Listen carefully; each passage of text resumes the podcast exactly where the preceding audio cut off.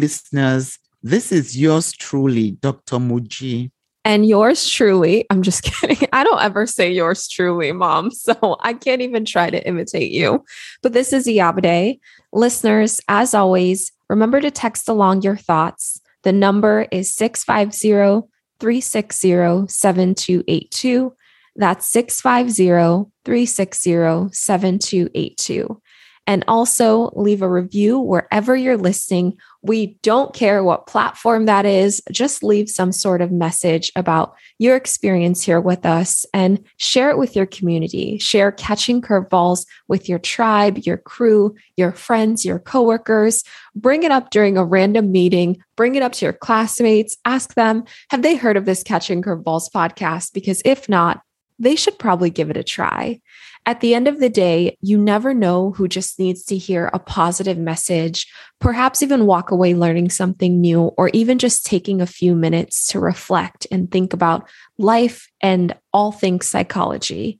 And we're here to provide that service. Right, mom? Yep. You're correct, my daughter. Well said. Thank you. I didn't even practice it. That was just from the heart.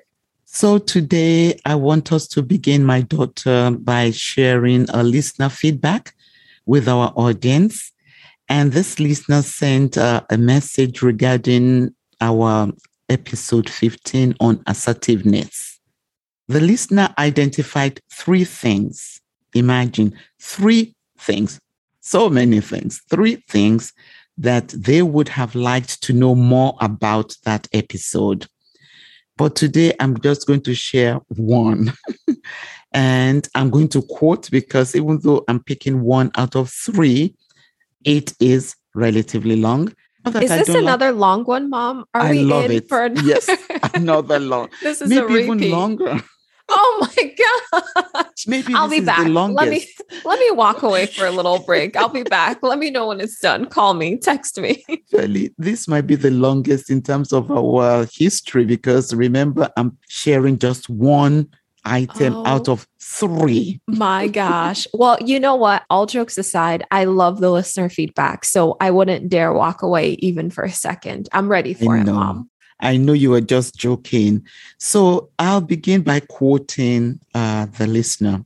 The last thing I would have liked to know more about would be any tips or advice on how to overcome being labeled difficult or disagreeable as a woman in the workplace.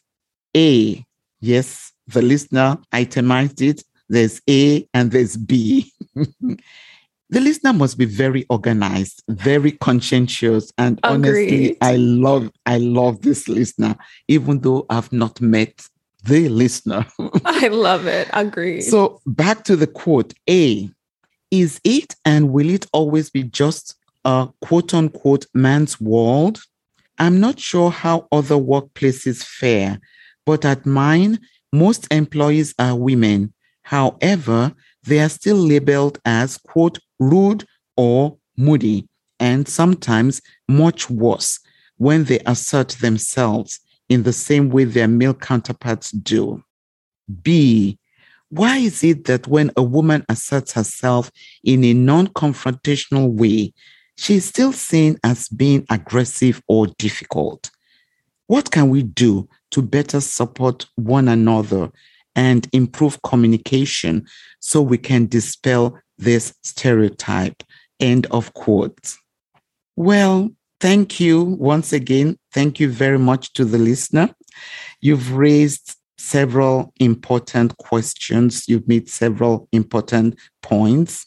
Are you starting with A first or B, Mom? Are you, what order are you going with? I can see um, the gears going. Type, I'm the type who's relatively organized myself, so I guess I'll go with the A and then the B, okay. or just let it flow the way it comes to my okay. mind. Okay, a more traditional take, huh, Mom? Okay, I see you. Yes. So it seems to uh, still be quote unquote a man's world but I believe it will continue to be less of such.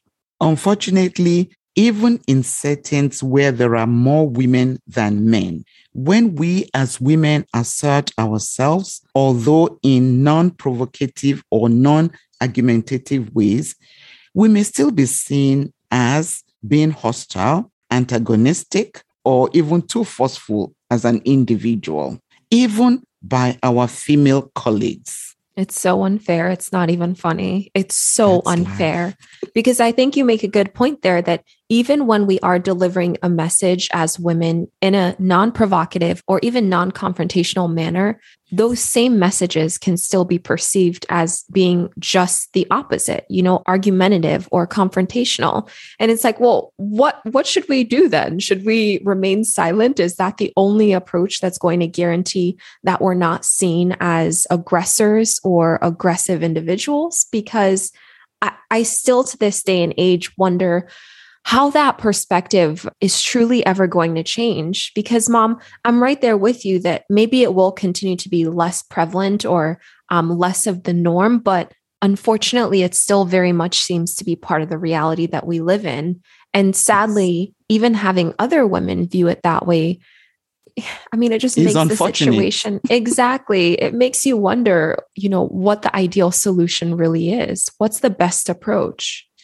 Anyway, in terms of how we can better support one another, not only other women, men and everyone should not be ashamed or fearful of calling out whoever is labeling or insinuating that a woman is being aggressive or is overreacting. So we shouldn't be a bystander, rather be an upstander. Remember one of our episodes, my daughter? An upstander would have confidence in women's judgment and values and believe their actions will make a difference and a positive difference for that matter.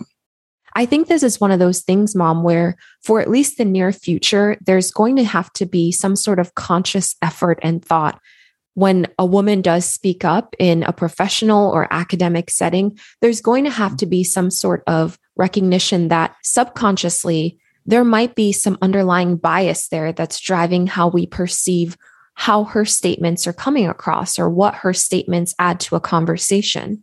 And so we're more than likely going to have to work to actually shift that mindset, shift that inclination, because it's something that, you know, we might not even recognize or be fully aware of that we're doing. We might not know that when a woman in a room speaks, we're taking her words and interpreting it in a very different way, even if it's the identical comment or statement that's being said by a man. So I think there's a lot of effort that we're going to actively have to put in because otherwise the situation will just continue as is. And unfortunately, it's not been in the best direction. I agree with you, my daughter. We all have our work cut out for us, not only women to women, but also in terms of men. Um, everyone actually has to work against these kinds of negative stereotypes about women's behaviors, women's actions, uh, women's uh, talk. And then uh, I think another important point that I would want to share is that there's actually a difference between being assertive or self confident and firm, wanting to listen to others, wanting to compromise versus being aggressive, violent, destructive, or even pointing fingers or making fists. Can you imagine if you were making a fist or pointing fingers? Well, I guess people do point fingers, but making yes. a fist when you're actually speaking, does anyone do that, mom? Does anyone actually make a fist? Or is that what we see in cartoons? Well, cartoons usually might be reflections of what's happening in the real world. Oh no. okay. so there must be people actually making so fists. We all, my daughter, they point you know, and I want to end this because I'm taking too much time, you know, about this particular feedback. It shows that I really enjoyed reading it, you know, and thinking about what the listener had, um, you know, had shared. So we all need to know the difference between uh, assertiveness, aggressiveness, and that people's behaviors, irrespective of gender identity, can be either or both. So true, mom. And I know you're right. We should get on to today's topic, but I think there's also a flip side here because, as much as I agree with the listener, and I think there's a lot of work that we all need to put into being upstanders rather than bystanders and active supporters of women, especially in settings that perhaps their voices have gone unheard for far too long. There also has to be an element of listening and becoming a good listener because as a woman, I do have to admit that, you know, I do believe in practicing assertive communication. But I also recognize that there might be moments where I do cross a line. None of us are perfect. And there might be moments potentially that I do take it a step too far. Maybe I'm not making a fist, but maybe I do say something in a way that is more destructive than constructive when it comes to criticism or feedback. And I think for all of us, there's an element of humility that's required where if you say something or deliver a message and you find that the entire room or those that you perhaps trust share feedback to you about how you delivered that message, it's worthwhile to listen. Even if naturally you don't agree and you think that perhaps this is just another case of stereotyping or typecasting, truly listen to them is there anything that you can take or learn from their feedback to better deliver your message in the future? Because what you don't want to do is attempt to overcompensate to the point where you are being offensive and you are burning bridges. That's not the intent here. The intent is to have your voice heard, it's not to be the only voice that is heard. I agree that there's a thin line between being assertive and being aggressive and that many of us sometimes inadvertently cross over from Agreed. being assertive to being aggressive. Agreed. particular people like us, like me, I have this voice, you know. Yeah, leave it to yourself. My voice is not, come on, mom. no, that sometimes it, it seems as if I'm fighting and I'm just making a point. right, right. I completely fair. And that's a critical element here because we don't want to bulldoze other voices other voices still add value. It's more a case that we want to ensure that our voices are being heard and they are being respected at the end of the day. All right, well, let's move on to a topic where maybe there's another gender difference, actually. Maybe the same theme will run its course through the rest of this episode. We'll see, to be determined. Today, we're discussing thrill seeking. That's right, thrill seeking. I bet listeners, would you ever have expected this to be a topic? Come on now, text us. Let us know if this is coming from out of left field because trust me, it feels that way for me. But I'm so excited to cover this topic. Mom, can you get us started in explaining how psychology relates to thrill seeking? I mean, why are we even here today? Yes, my daughter, there is a psychology behind thrill seeking actually behind every phenomenon. I'm always looking for the psychology behind every phenomenon. Thrill seeking, also referred to as sensation seeking or excitement seeking, is the tendency for us to be searching or looking for, and at the same time, enjoying and being enthusiastic, being eager, taking part in extreme or intense sports or other activities that involve physical risk. It's actually a personality trait that is defined by the search for experiences and feelings. So we see that my daughter, a thrill seeker, may be referred to as an adventure seeker, a daredevil. Regardless of the terminology that we choose to use, such people tend to pursue new and different sensations, feelings, and experiences. And they actually bask in such experiences or such feelings or such sensations. Well, see, that's what makes this topic so exciting because when I think of a thrill seeker, I have such positive associations with the term. Like you said, regardless of what we call it, adventure seeking, adrenaline junkie, whatever the case may be, it's something that makes me think, wow, this is a person who just makes the most out of life. They aren't scared of new experiences. They're willing to put themselves out there. And to a degree, I imagine all of us could really learn a lot from someone like that. But I know, mom, especially with the episode prep, you've explained that it's not so simple. It's not just this positive characteristic that we should all aspire to be. It just seems to be a personality trait where, for some people, they really are looking for new experiences and they not only search for them, but they enjoy the process. They not only crave it and look for it, but as they're doing it, it's something that gives them a lot of reward. It's something that, you know, they find almost comfort in Whereas for a lot of others, that would be terrifying, or some of those experiences would be terrifying. It is a complex phenomenon. Thrill seeking allows people to try something new, such that they would want to join a dance club, they would want to skydive, they want to engage in mountain climbing, chasing a tornado are you familiar with that? That some people actually crave, you know. Uh, I didn't know those were thrill seekers. I thought those were just bored people. If you're chasing a tornado, I have questions for you. Let us know. Email us, text us. I need to talk to you. We need to. We need to dive into this. So um, there are others that would just engage in activities that will enable them to fulfill a challenge. So it doesn't have to be the extreme.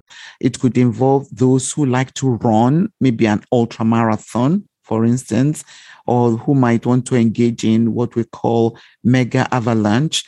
Um, uh, what? Mega, yeah, mega, mega avalanche, mega avalanche, oh, mega, mega avalanche. it is a tongue twisting word, my daughter. exactly, mega avalanche. Yes, it entails an individual you know, um, going downhill on a mountain bike, uh, 18.6 miles, you know, and it's kind of marathon style race. Um, Interesting. So engage. the distance doesn't seem terrifying, but then the mountain aspect yes. is what is intimidating. Like that sounds downhill. Just, yeah. That's terrifying, plain and simple even when I'm in a vehicle and it's just going downhill, um, like coming to um San Francisco, you know, you oh, have some yes. really Oh, we are the hill capital. We are the mecca of hills, mom. and you were driving downhill. I was thinking that, oh my God, we're going to somersault. So I'm a thrill seeker for driving in San Francisco. Listeners, if you aren't familiar with the Bay Area and especially downtown San Francisco, we have some extreme hills to the mm. point where you will be driving up one of them, unable to see the light at an intersection, hoping that pedestrians aren't crossing because you have no clue how you'll be able to spot them in time. There are some streets that are so infamous for having the steepest hills in the city. And when I have to drive through them, I I have to brace myself. I have to prepare mentally for what I'm getting ready to do because very it, dangerous. Yeah, it is. And actually, that's true. I am a thrill seeker now. I think I qualify, mom. Not exactly, my daughter, because you don't engage in some many of these other extreme activities. That is true. That yeah. is very true. So, if we want to look at the traditional view of thrill seeking, then we'll be considering certain aspects one conceptualization is that it has four aspects or four elements experience seeking, thrill and adventure seeking. There is also disinhibition. By that, I mean the individual will be doing something on a whim or being impulsive. And then the fourth aspect will be boredom susceptibility. That is, the individual will be easily bored we know a thrill seeker very well. I would say it's a thrill seeker who satisfies all four aspects of this traditional view that you've given us here, mom. And that is my little brother, your little baby. Yeah. I truly feel as if he just sees the world very differently to the both of us, actually, to most other mm. people I know. And one of my favorite activities and exercises is trying to get into his head and trying to get a sense of his motivation for doing certain things and kind of what he gets out of it. Even just if you spend the day with him, it can be entertaining because you can't help but look over and wonder, wait, why do you want to prepare for this ultra long bike ride, this four hour bike ride that's going to take you all morning before most people are even awake? I mean, his hours are unbelievable because it's not as if he doesn't have a full time job that he's also starting early. He then will fit in, you know, before the sun rises, he'll fit in a marathon long distance um, long distance bike ride or an ultra long run, or he'll be working on a marathon, or he'll be sharing. I think now his new thing is an ultra marathon. That's his next adventure, mom. That's the type of person he is. And when you spend time with that type of person, you can't help but wonder, you know, how are we related? Because we have the same parents. We grew up in the same household. We kind of almost have taken similar paths in life, yet he's just so different in this way. It's un- like it's eerie to me almost, but I have to admit that I really admire him because there's so many life experiences that I feel he just goes fully into. He doesn't have the same level of fear or worry that I might have. Um, and so there's so many experiences that he's had in his lifetime that I can't help but tell him, you will have the best stories when you're a grandparent, when you're a parent, you will just have the best stories because this is just mind blowing and out of this world. Yes. Um, actually, I relate, I can relate to that to the extent that I too can compare myself to some of my brothers. And there's some activities that they've engaged in that I can't contemplate. Uh, my daughter, I, have never been on a roller coaster ride. I've never engaged in bungee jumping.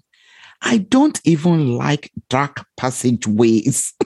What is I've happening never, right now? I'm sorry. Wait, we have to pause. What is going on? What? what? I'm trying to tell you the things that I admire how, other people doing, but I never. Nope. A roller coaster. You've never been on a I'm roller a good coaster. observer. I'm a good observer. I can watch. You know, oh, maybe I get my thrill my from gosh. watching others screaming. we have to change that soon. You are way too close to the yes. roller coaster hub. you are way too close. I wow. Okay. Have you ever entered a Halloween haunted um, house? Of I course I have not. Oh, my, that one too. You. nope. Nope. Oh, maybe I'm boring. no, I'm just amazed because how, mom?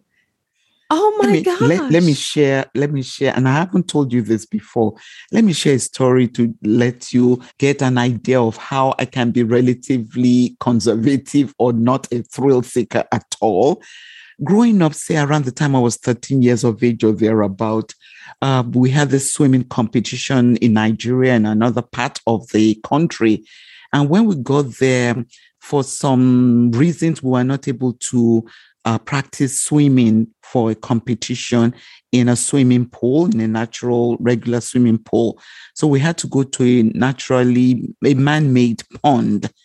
You wouldn't believe it how excited the other people were girls, boys, you know, 13 so we're all girls, boys, and things like that. Now, when it got to my, and this was just for practicing before the actual competition, immediately I dove into the pond and I saw something. I don't know what it is. I just panicked, freaked out, started screaming. I had oh to swim gosh. back oh and gosh. get out. You wouldn't believe that it was a leaf or it was something just floating. Meanwhile, the others kept on oh swimming, and when they came out, they were so enthusiastic. Some of them fell back into the pond. nope. Mom's like, never again. Since never then, again. I've been even afraid of such ponds. Wow. Never, nope. You, the swimmer, the Michael. Phelps, you know, 2.0, Michael Phelps on a budget. But you see, my daughter, I think I actually fall in between a thrill seeker and a chill seeker. a chill seeker. I like yeah. it. A chill seeker will crave calmness, not chaos. So I'm not in either of those extremes. I'm somewhere in the middle, I would say. Or maybe you would say I'm boring because it's the extremes that are exciting. And I, I don't belong to the extremes. No. I don't do the See, extremes. You are not boring, but I do like the new term, or at least I've not heard it before a chill seeker. I like that. I don't agree that the extremes are exciting, though. I honestly, I think somewhere midpoint, maybe a bit closer to thrill seeker, is probably peak excitement. Yes, my daughter. Um, sometimes or many a times I just want to be safe than sorry. I think that's there's a phrase, you know, just be safe. yes, mom. That is a phrase. That is not an original thought from you. No, sorry. I thought it was original. that is a very popular yeah. saying. Our family is actually a good example in terms of the role of both nature and nurture in explaining thrill or sensation seeking. Interestingly, the genetic basis of sensation seeking was investigated among adolescent twin pairs. And in trying to explain individual differences, the study showed that genetic variables accounted for between 40 something percent and 60 something percent of the differences in the sample studied. That's a pretty notable amount 40 something to 60 something that's quite a lot. That's a large role for genetics to play and I guess it's though similar to other personality traits, right? You have twins who behave completely differently, and these differences can even be observed during infancy. So it's not a case of, oh, over time, these twins have been exposed to a different group of friends or different factors externally. You're seeing these differences really early on in life. So, mom, what's happening in the brain of thrill seekers? Back to my little brother, we have so many similarities, but our way of thinking about some of the same activities can be incredibly different. I mean, incredibly different. Did I say that enough? Can I say it one more time? Yeah. Right, mom? Yeah. Incredibly different. Yes. And I do see the differences, you know, the the similarities and differences between you and him anyway. It's obvious. More is in our control actually when nurture or environment contributes more to a phenomenon than nature or biology. And I'm one of those who will be in the camp that more or less touts the importance of nurture, the environment, society, than uh, genetics. Again, part of it is because I see that as a more um, optimistic or positive view, because that means you can uh, make a difference, you can change vis a vis if the emphasis was on genetics where you could not uh, change. But again, both are important. Uh, genetics predisposes us, and then we build on that based on nurture, based on socialization, upbringing, and things like that, your environment.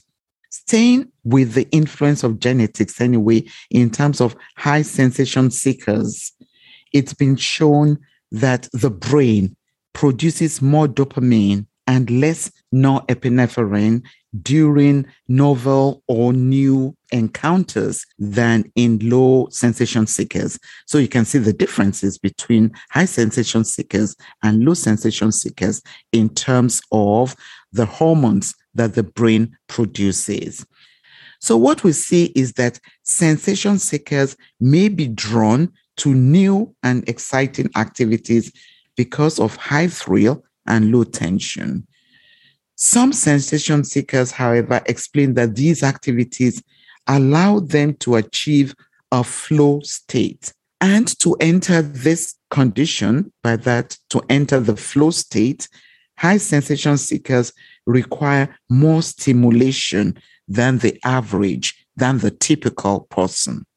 That's so interesting to think about the differences in the brain there. And even to realizing that in order for sensation seekers to achieve that flow state, they just are going to need more. They're going to need more stimulation than what other people might need. The same experiences just aren't going to do it for them, which makes me wonder what comes first? Is it the brain chemistry the difference in dopamine and norepinephrine that motivates people to become thrill seekers? Or is it that rush or the new experiences or the feelings during those moments that makes them seek out those experiences that are thrilling or more thrilling than the rest of, well, our experiences? I know that's kind of a chicken or the egg type of question, but I think it's really important here. Is it a case of the brain activity, the brain chemical activity that's the driver or is it what's being felt during a new experience? Like what is it that's motivating thrill seekers? What comes first mom the chicken or the egg? Good question my daughter. Um, let me see. I have to think about that because i'm one of those who tend to avoid the chicken or the egg first types of questions. Um, with thrill seeking i think it goes both ways genetics or brain chemistry might make some people more inclined to seek certain experiences. Then, how they feel during those moments keeps them pursuing such experiences. But I can also imagine that for some people, the rush elicited by new or exciting experiences can influence their brain chemistry, which now keeps them chasing the rush. Okay, so you kind of took a, a both. I know you kind of took a both approach there too, right? Where genetics can come first in some people, sure, but it's those feelings that they have during those thrilling moments that keeps them continuing to pursue those similar experiences or similarly exciting experiences but then for other people maybe it's just how they feel when they do finally experience something thrilling that keeps them really going because that's the um, almost the initial trigger you know a secret come in listeners gather around let me tell you when someone asks you a chicken or egg kind of question, what my mom did there is probably the best approach you can take. Unless you know Thank for a you. fact which came first, right? But in all seriousness, when someone asks me that type of question, I try to like think through are both directions possible? If there's even a trace hint of yes, both directions are possible, then that's my answer right there. I run with it and I give my explanation as to why both directions are feasible and reasonable. And the chicken technically can come first, but the egg also technically can come first. My daughter, Every- remember that we I had mentioned that this is a very complex phenomenon. Exactly. So it could work differently for different people. That is why some people, using your analogy, it will be chicken before the egg. For some other people, it will exactly. be the egg before the chicken. But thanks for the compliment. absolutely. Absolutely. Maybe I learned it from you, actually, that approach. But nevertheless, let's move on. You know, mm. going back to what I said before, there really are certain characteristics that I admire about thrill seekers. Even thinking of my little brother, there's so many situations that I just look at him and think, wow, that is amazing. I'm awed, I'm inspired. And part of that is almost this sense of fearlessness, especially when it does come to new situations. I might be more hesitant to try something or to go somewhere, but my little brother usually won't be. It's more of a just see what happens type mindset that he has. Well, my daughter, I agree with you. Do you notice I'm always agreeing with you? but on this one, I do agree with you. You know, the one of a kind experiences that thrill seekers look for can actually provide them joy, contentment, and priceless memories. So there are a lot of advantages or pros of being a thrill seeker. And then new experiences allow such people to grow, and we can learn from that. Thrill seekers tend to be proactive and helpful, so they can be great bystanders. So think back to bystander effect many people anticipate and overanalyze how to respond to a situation, whereas thrill seekers will jump headfirst into the fray and trust themselves to react appropriately. Trust themselves. Trust themselves to react appropriately. That is fascinating. I think that's an interesting aspect that I, you know, using our example, our case study here, the person we both know, my little brother, I have to agree. Like, I think that's what it goes back to a lot of the time is just that trust that regardless of what happens, he'll find a way. He has the skill sets to navigate through whatever this new experience might be. And I hope for everyone listening, I know for me, even thinking about it now, I want to build that, you know, that trust in myself, that trust that I do have the capabilities. I can figure things out if it's a completely new experience. I mean, I don't think I'm as terrified or fearful of new experiences. If anything, I love them, but just not to the same degree as a true thrill seeker. This is interesting, mom. That's yeah. a different dimension. Actually, there's compelling research to support your position and um, the aspect of trusting how they trust themselves as uh, thrill seekers or sensation seekers. Uh, for example, a psychologist, Dr. Kenneth Carter, is known for having done work around sensation seeking. Um, he's a professor at Emory University. He actually found that high thrill seekers see impending stressful events as problems to address rather than dangers that will overcome or crush them. And that sort of thinking serves as a buffer. It protects high sensation seeking individuals from life's stresses. So we can also relate this to resilience. Thrill seekers develop resilience as a result of the difficult goals they achieve. This benefit corresponds to how thrill seekers describe their own experience. They usually report less stress, more positive emotions, higher life satisfaction. But there's a but, and you know, usually B U T, not B U T T. I'm sorry, I couldn't help it. I'm so sorry. But as might be expected, thrill seeking can also have negative consequences. Let me get it together. Uh, sensation seeking expert, sensation seeking researcher. How fun must that line of research be? Can you imagine if the people you studied were thrill seekers? You'd probably have to climb Mount Everest with them or deep sea dive with them, or, well, maybe that's not part of the job, but still, I can only imagine the cool experiences that you'd get to observe other people take part in or hear about. And mom, I can completely see the positives here. And I can also see that relationship to resilience. But what about the not so great consequences? It's actually difficult to come up with not so great consequences of being a thrill or sensation seeker.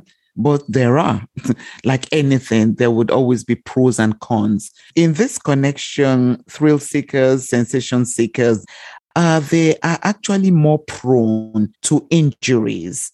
Naturally, engaging in extreme activities impulsively is likely to increase or would increase injuries not only in terms of numbers of injuries, but even the seriousness. Then another one that I can think of is that for thrill seekers and thrill seeking, studies have actually shown that the, it can be associated with some mental health disorders uh, because it could involve, for instance, maybe bipolar disorder. So thrill seekers, you know, many of the things they do will be on a whim, impulsive, and to that extent, we can see that being a con. But mm-hmm. again, that would be for that's rare. It's not the commonality. I see. I see. It's funny you mentioned the injury part because that is something, you know, even with my little brother, I also am physically active. I love my workouts, my exercise, my running, cycling, everything. But because he does take it to the next level, his body goes through a lot. I think my um, running caution or word of caution to him is always really another case of plantar fasciitis, another knee injury, another this. Like, what about your body when you're 50? Think about, you know, long term. But I know he's done his thinking. I know for him something. My daughter had something to think about. You know, when you use your body in some of these things, you know, uh, just as someone like me in the 60s, in my 60s, I've enjoyed, you know, the races, the running, right. the swimming, the whatever when I was much younger. But now it's taking a toll little by little. So everything, ideally for me, the way I see life, it's about moderation. But you know, there's mm-hmm. some people, and I'm thinking of my son, your brother. You can't tell him that. No, he has to find don't, out don't. for himself whether he's overdoing it or not. You know, mom, I agree with you. Life truly for me is about balance and not the extremes. That's something that it's just a mindset that I've embraced in life and I feel has really helped me a lot. But beyond that, there still is so much we can learn from thrill seekers. Even if we aren't going to take it to the extreme, there's so much value in how they approach life, especially during those moments when we're all bound to face a new challenge. Maybe we're a bit nervous or scared. There's some value in thinking like a thrill seeker or embracing the thrill seeking mindset. Can you walk us through kind of what we really can take away and learn from them? Yes, there's no doubt that there's some things that we can learn uh, from thrill seekers. In as much as for someone like me, it's more my watchword is balance, moderation, and things like that. But there are also other attributes of theirs that I admire and that I'm sure that um, our listeners too will be drawn to. And these include that they have positive emotions. You know, in engaging in such activities, it's plenty of fun for them. Um, they also are high on gratitude or appreciativeness. They appreciate things. They also are very hopeful or anticipate the joy or the pleasure they would derive in some of those activities. And then they also have, um, I can say they are high in pride but I mean good pride. You know, there are different kinds of pride. Good pride like dignity and self respect. So I'm not talking of quote unquote bad pride, which will be about them having sense of superiority or being arrogant. Then there's no doubt that uh, what we can also learn is that challenges provide learning opportunities. Remember the Japanese proverb, fall seven times, stand up eight.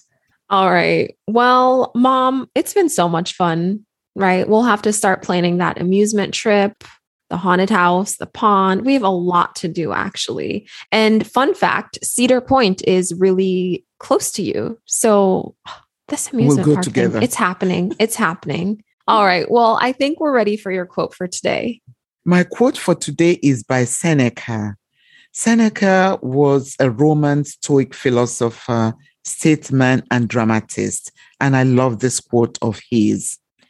Quote, it is not because life is difficult that we do not dare. Life is difficult because we do not dare. End of quote. Well, that's all for now. Thank you for spending time with us. Yes, we want to hear from you. Give us feedback on what you heard today and suggestions for topics you would like us to discuss in future episodes. You can email us at catchingcurveballs at gmail.com. That's catchingcurveballs, all one word, at gmail.com. Or you can text us at 650 360 7282. That's 650 360 7282.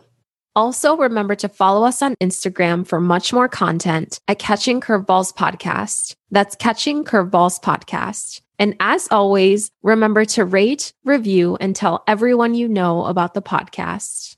We cannot wait to connect with you soon.